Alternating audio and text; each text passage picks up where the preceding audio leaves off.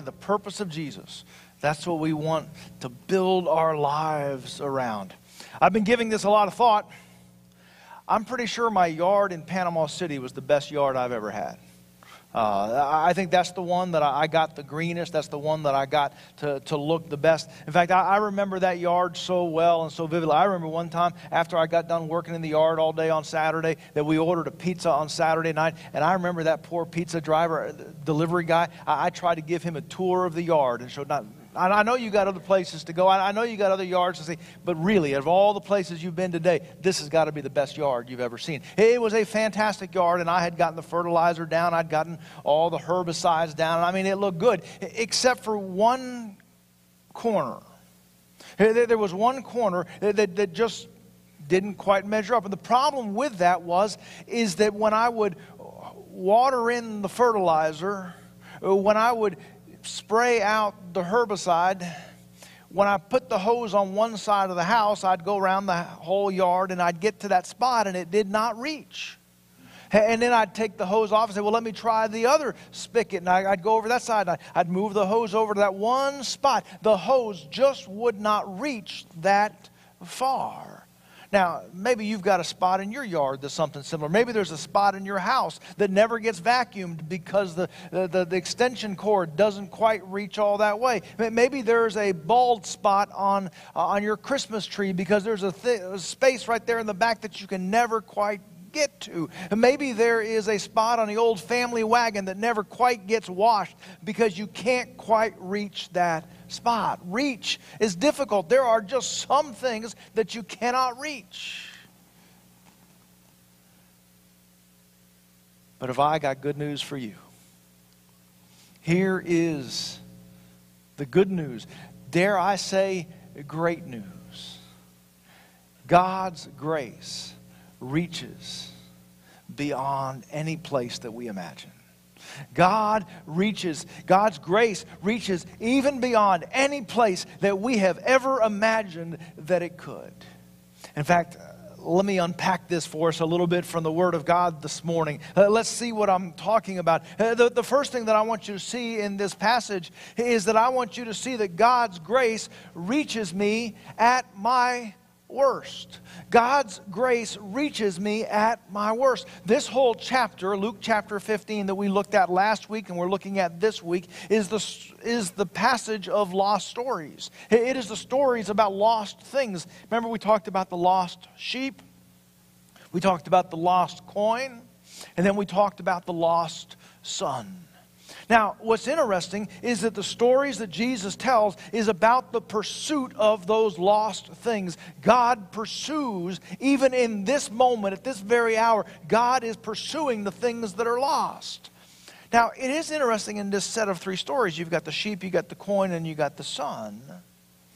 Some of those things are lost almost accidentally, and some of those things are lost intentionally.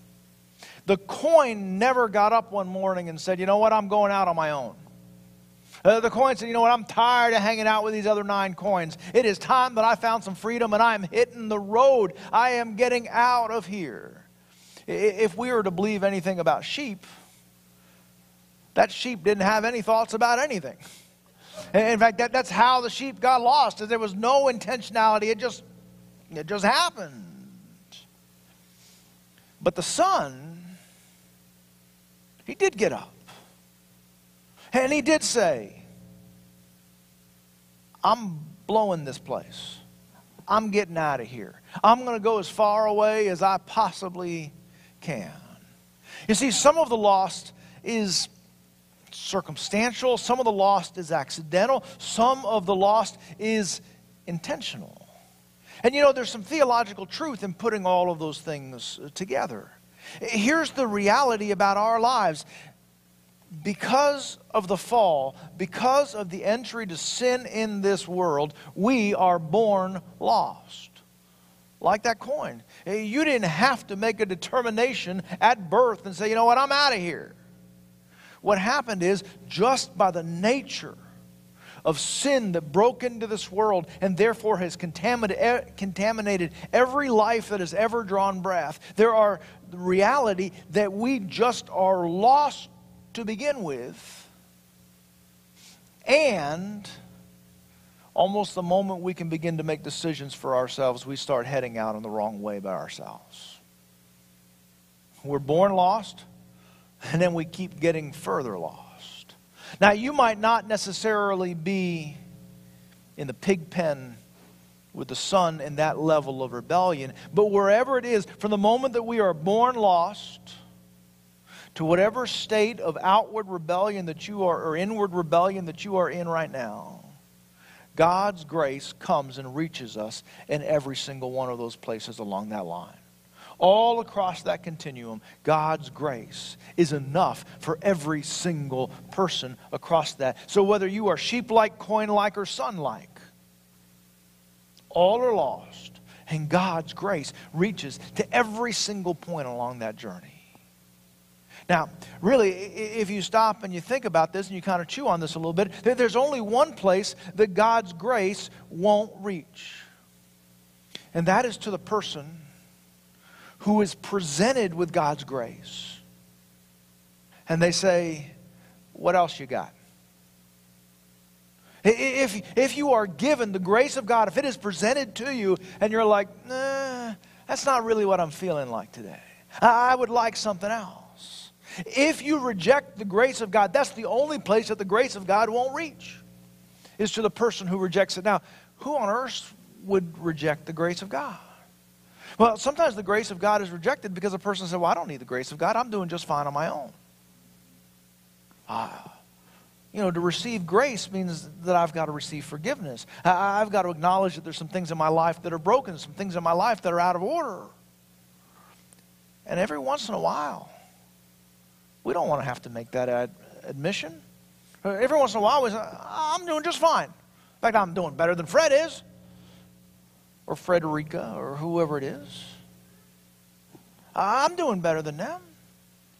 The other place is sometimes we reject grace because we say, you know what, I don't, I don't need anybody's help. I can do this on my own. And I've had more conversations with people who would say this in different words. But they would say, you know what, I'm going to come back to God when I get the rest of my life straightened. There's something about the fact that God gives a gift of grace. Ah, I, I, I, I want to pull my weight. I want to pull my own. Listen, the only entryway is grace. And when we say, I don't need grace, or I've got another plan, those are the only places that grace can't reach. But I'm going to tell you that for every other person, every other circumstances, every other life, every other moment, God's grace reaches me in my most honest, my most revealing, my most worst situations. You see, the reach of God's grace is amazing. Uh, the second thing that I want you to see in this place is that God's grace reaches my neighbor. God's grace reaches my neighbor. How awesome is this? God didn't just save me, but He saves my neighbor, my brother, my sister, even a couple of folks that I don't like. God's grace reaches to them. Now, really, the heart of this section of the chapter deals with the fact that sometimes that bugs us. Now, I've spent a couple of weeks on this truth, trying to figure this out. Why is this brother so mad? Why is this older brother so angry about the forgiveness that's extended to the younger brother? Remember, Jesus is telling these stories because the Pharisees are upset that Jesus is extending grace to people that they don't think deserve grace? Why does the brother struggle with grace to other people? Why do the Pharisees struggle with grace to other people? Why do I struggle with grace to other people? In reading this passage, I can't help but think of Jonah. Remember Jonah? He's sent to the great city of Nineveh. He doesn't particularly like the people in Nineveh, they're kind of the enemy. And so when God sends him to Nineveh, he takes a detour, and there's a whole story there. But, but he gets to Nineveh. And it says it's a great city, it has 120,000 souls. And Jonah walks from one side of that city to the other side of that city, and he preaches, he preaches repentance, and he preaches repentance, and he preaches repentance. Listen, you know what preachers like? They like it when you preach and then somebody responds. I got to tell you, I've hung out with preachers. I happen to know preachers. I happen to be a preacher. We like it when somebody responds. Jonah preaches in this city from one side of the town to the other side of the town. Says, listen, if you all don't repent, God is going to destroy this city. The whole city repents. 120,000 people repent.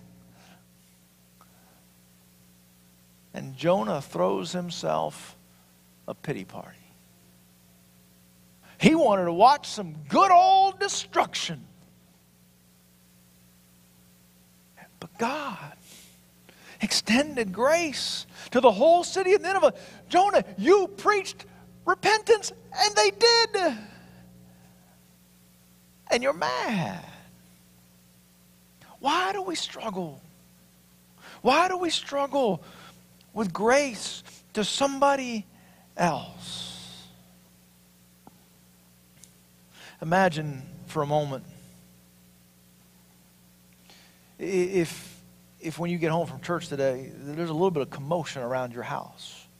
It's in the backyard. You know, what is going on? They have struck oil on your property. Not just, not just a little bit. I mean, we're talking Jed Clampett kind of oil strike in your backyard. It's life changing.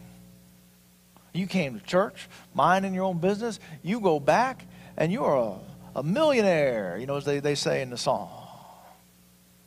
What would you do with that kind of cash? Just take just a moment. Let's let your mind go. Uh, where would you move to? Where would you travel to? What size boat would you buy?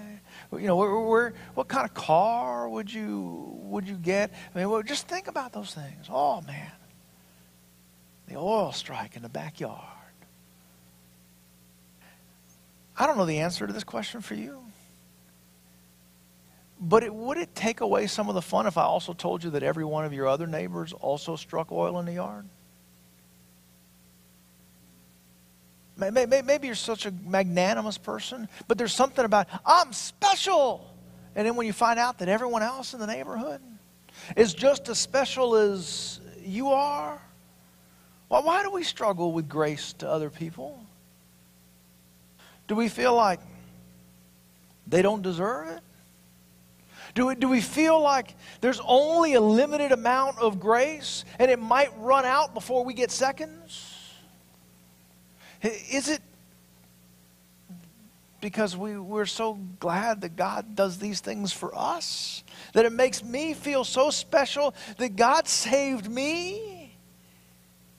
But if He's saving everybody else as well, I don't, I don't quite feel special. Imagine. I'm asking you to do a lot of imagining today. This one's really going to stretch you. Uh, imagine that I, that I decided I wanted to organize a two on two basketball tournament for all of Hammond. You know, kind of fun. And we, maybe we use the, the parking lots out here and we, we get a good little tournament. We get every basketball player in town uh, to come. And um, I decided I, I want to participate. You know, I, I, had a birthday, just turned 51, but you know, I, I feel like I still got game. Uh, I, I'm, I'm going to play. Now, here's my secret I got LeBron James's phone number. And I call up Bron, because that's what I call him. I call up. So listen, I, need you to come spend the weekend in Hammond. Uh, you and me are going to play in a, in a two man tournament. Guess who gets the big trophy at the end of the weekend? It's me and LeBron. Now, if you watch that at all, you're going to know who kind of carried that team. I did. No, no, no, no. LeBron did. I mean, he didn't just carry the team. I mean, he, he, carried the team. And so, if for the next five years you hear me walking around bragging about how me and LeBron won this tournament, me and LeBron did this, and me and LeBron, you're like, dude, no, you didn't. that was mostly LeBron. Like, that was all LeBron. You can't brag about that.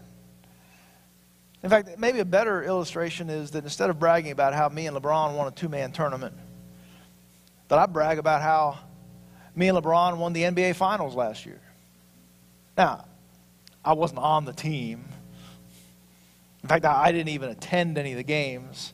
And, and, and come to think of it, I didn't even watch it on TV. But, but if I walked around and said, yeah, me and LeBron, we won. That's crazy. You all know. That was LeBron. Let me tell you, I think one of the struggles that we have when it comes to grace to other people is that sometimes we think me and Jesus saved me. Me and Jesus did this. Man, you weren't even in the game. That was all Jesus. You didn't even watch it on TV. He carried you. I think some of the reason why the older brother, some of the reason why Jonah, some of the reason why the Pharisees struggle with the idea of grace to other people is that it feels like it makes me like not as center of it. Man, I, I kind of want to ask Jonah about this. Dude, you still smell like the inside of a fish.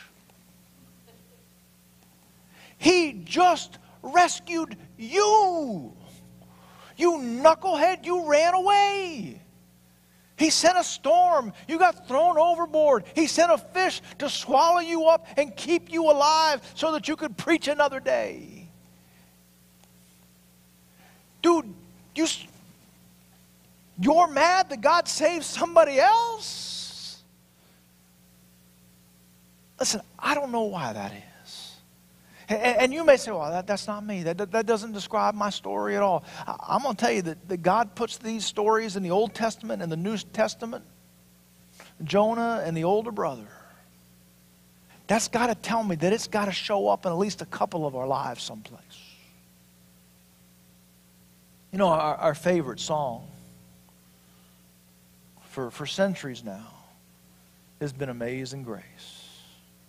That's a good one, isn't it? Amazing grace, how sweet the sound that saved a wretch like me. He saved me. Sometimes I wonder, though, if we don't need to, on occasion, sing it a little bit different. Amazing grace, how sweet the sound that saved a wretch like him amazing grace. They once were lost, but now they're found. She was blind, but now she can see. See, it's not just my grace, it's the fact that God's grace reaches all the way to my neighbors as well. God's grace not only reaches to my neighbor, but maybe it makes an even longer journey. And God's grace reaches to my heart. The older brother, man, he, he, he's got a problem here. The older brother never left physically geographically. But man, there's some insights into his heart here.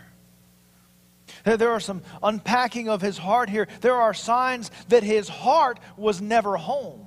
His body never left, but his heart was never home. Listen to the anger that he has. Listen to the bitterness that he has. Listen to the exaggerations. Why, I've never done anything wrong, Dad.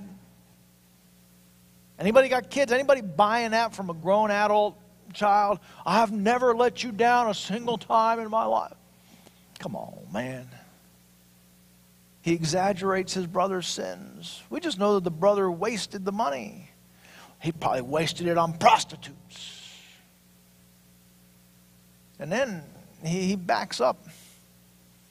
He says, This son of yours. I'm not even in this family. This is not my, this is not my thing whatsoever. This is not me at all.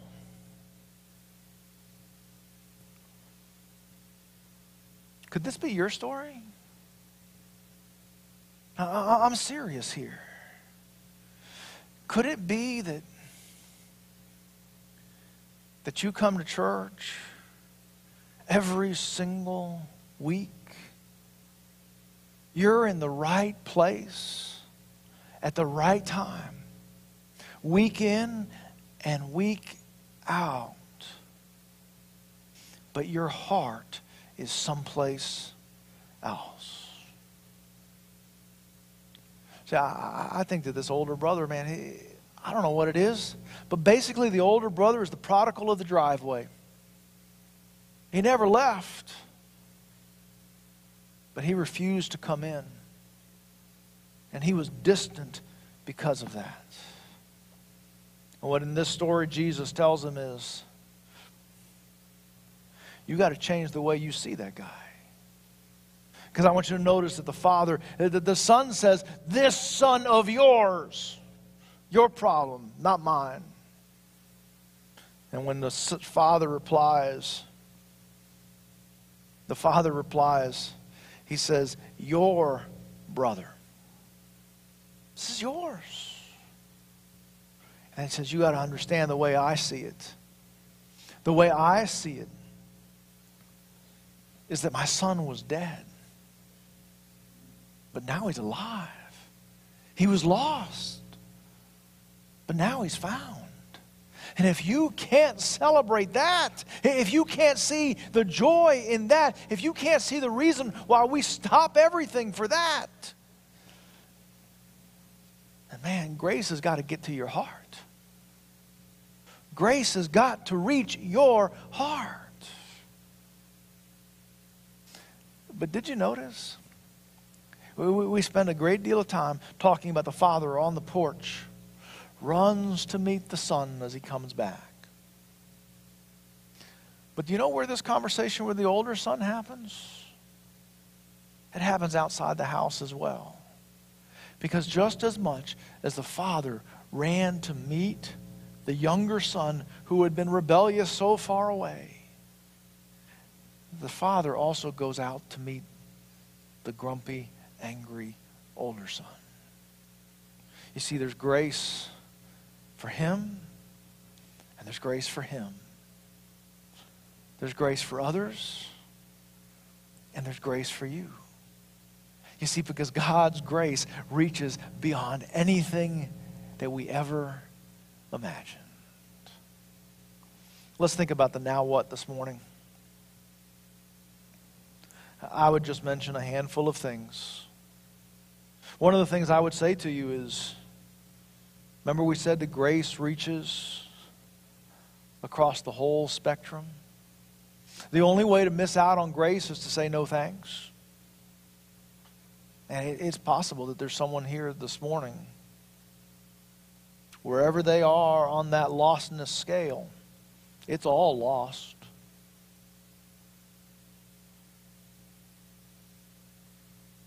And whether they just haven't listened, whether they haven't believed that they need the grace, or maybe they think that there's another plan, you've never said yes to the grace of God, the saving grace of Jesus. And if that's your story today, I want you to know that you can say yes to that grace today. Man, it's as simple as a heart response. A conversation between you and Jesus that says, I get it. I need that grace. I need that forgiveness. And I want to live under your authority and under your grace for the rest of my life. In a few moments, we're going to pray. But if that's the place where you are, would you use that quiet moment to say yes to that grace? I need it. I want it. Will you give it to me? Spoiler alert, the answer is yes. To every person who asks for it. And then, church, as you remember when you said yes would, to that grace, would you continue to expect that that grace would arrive in the lives of other people as well? That we're not the last ones in? And then, as you keep that in mind, that other people are going to say yes to that grace. That grace is going to flood into other people, even some people that we don't expect, even some people that we don't know, even some people that we don't like. That grace is going to show up. Will you make sure that you're one of the hosts of the party and not a party pooper? Will you make sure you're a host of that party? You you received grace. You, you got the same grace that I did. That is awesome. Let's eat some fatted calf. Be a host and not a party pooper when somebody else gets grace. Our Heavenly Father, your word is so good, it's so true. Lord, this passage, like so many other passages, gives us such encouragement, and yet at the same time also calls us to some correction in places of our lives. And so, Lord, I pray that we would hear both